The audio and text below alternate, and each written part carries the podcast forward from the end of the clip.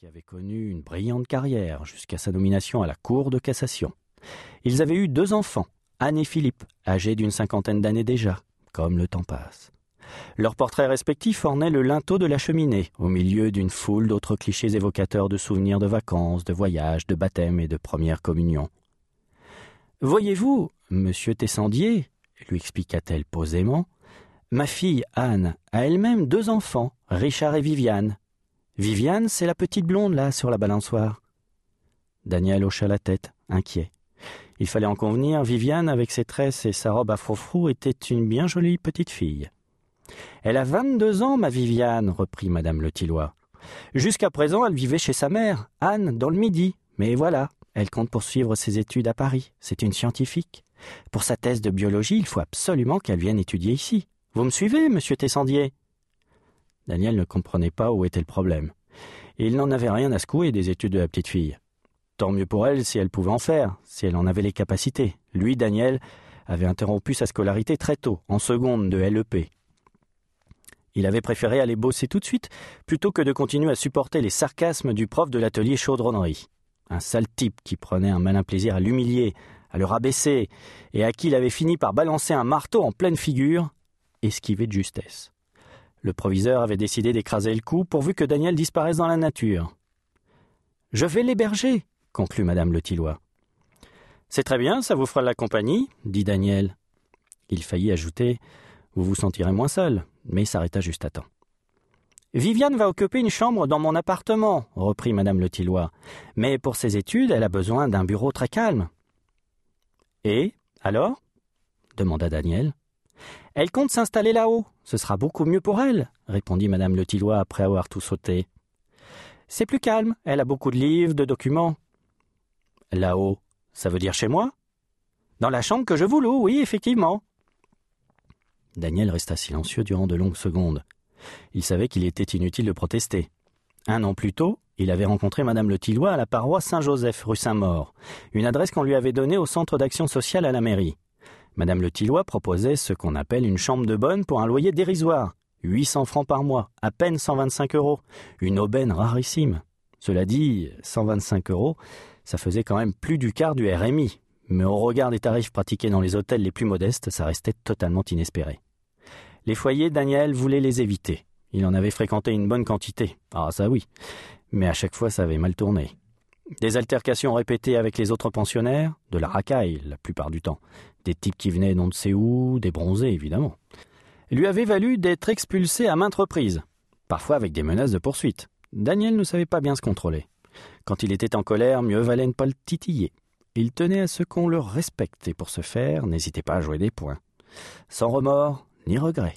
Il avait encore une certaine estime de lui-même et ne tolérait pas de se laisser emmerder par toute cette engeance, ces intrus à la peau basanée qui venaient en France pour profiter de tout un tas d'avantages dont ils n'auraient certainement pas pu bénéficier chez eux. Ah, c'était vraiment trop facile. Chaque fois qu'il se rendait chez l'assistante sociale pour faire le point sur son RMI et prouver qu'il se situait bien dans une démarche d'insertion, en cherchant du boulot, il pestait dans la salle d'attente au milieu d'une faune de Mamadou et de Mustapha qui débarquaient avec leur progéniture, histoire de faire pleurnicher le bon populo crédule. Des Français qui, comme lui, n'en finissaient plus de se faire assommer par les impôts, les taxes et les contraventions. Tous les moyens étaient bons pour ramasser le pognon. Et l'assistante sociale laissait faire. Elle y allait même de sa petite larme devant cette marmaille au visage couvert de morve et de boutons. Il l'avait vu plus d'une fois se démener pour dénicher des bons de nourriture, à toute la smala. C'était à croire que tout leur était dû. Et quand venait son tour à lui, Daniel, eh bien c'est très simple, il ne restait plus rien. Que des miettes. Voilà. Les Français n'avaient droit qu'aux miettes du gâteau dont se goinfrait la tribu innombrable des Mamadou et des Mustapha. Pour le boulot, c'est du pareil au même. Il suffisait d'être bronzé pour être embauché. Au cours de l'année 2002, Daniel avait dégoté quelques emplois, pas grand-chose, des postes de magasinier, de veilleur de nuit, mais les petits chefs lui pourrissaient la vie à lui donner des ordres, toujours des ordres et encore des ordres. Il fallait courber la tête, dire oui monsieur, bien monsieur, et chaque fois ça s'était terminé par des bagarres, à la loyale, d'homme à homme. Mais comme c'étaient eux les chefs, il avait dû foutre le camp après leur avoir démontré à coups de savate qu'il n'était pas n'importe qui. Il voulait bien travailler, Daniel, mais pas comme ça. À subir, toujours subir. Elle n'y comprenait rien, l'assistante sociale. Toujours à lui adresser des reproches, à lui faire avaler ses sermons. Lors de sa dernière embauche, comme manutentionnaire dans un entrepôt du côté de Gare au Nord, le chef, un certain Saïd, tiens donc, quel hasard, avait même porté plainte. Il n'avait pas digéré la raclée que Daniel lui avait administrée et s'était fait délivrer un certificat médical pour attester de ses blessures. Du baratin, deux nions, un œil au beurre noir et une côte à peine fêlée. Daniel avait été convoqué au commissariat pour y être interrogé par une fliquette en civil d'à peine 25 ans, en mini-jupe. À part ça, plutôt bien foutu qui avait parcouru son dossier en poussant des soupirs. Elle se trémoussait sur son fauteuil, croisait les jambes l'une par-dessus l'autre sans arrêt, en faisant crisser ses collants et exigeait qu'il l'appelle capitaine. Insupportable. L'affaire suivait son cours.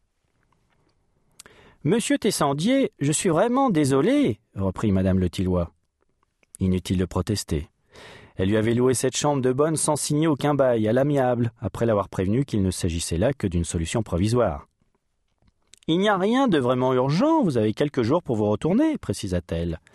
Ma petite Viviane n'arrivera que dans deux semaines. Mais je voudrais faire repeindre la chambre, installer une porte blindée, parce que vous voyez, elle travaille avec un ordinateur, il ne s'agirait pas qu'on le lui vole, n'est-ce pas? Disons que si vous pouviez libérer les lieux vendredi dans la journée, ce serait vraiment gentil de votre part. Daniel prit une profonde inspiration. L'espace d'un instant, l'idée lui traversa l'esprit d'agripper la Letillois par le col, de lui serrer sa petite gorge flétrie jusqu'à ce qu'elle en crève, et de rafler tout ce qui traînait dans l'appartement. Il devait bien y avoir des bijoux planqués quelque part, un magot qui dormait sous une pile de draps, avant de partir se mettre à l'abri au soleil.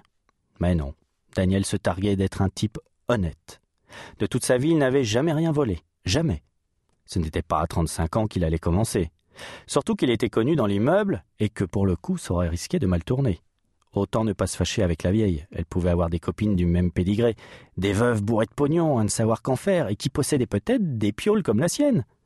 En allant poireauter, quémander à la paroisse avec un peu de chance, qui sait. Bien, madame, dit-il. Vendredi, c'est entendu. Il n'y aura pas de souci. À la bonne heure s'écria madame Le Tillois. Vous êtes quelqu'un de raisonnable. Ce que je voudrais simplement vous demander, madame, c'est de garder mon nom sur la boîte aux lettres, parce que pour toucher mon RMI, il faut une adresse. Alors le temps que je trouve une autre solution, ça m'arrangerait vraiment, hein? Ah, Si je peux continuer à vous rendre service, vous pensez bien, répondit-elle. Gardez une clé, laissez votre nom sur la boîte. Viviane recevra son courrier chez moi, comme ça tout le monde sera content. Je serai toujours ravi de vous aider. Daniel se cramponna aux accoudoirs du fauteuil jusqu'à en faire craquer ses phalanges, puis essuya ses peaux moites sur son pantalon avant de se lever. Il était livide et sentit ses jambes flageoler. Allez, monsieur Tissandier, du courage.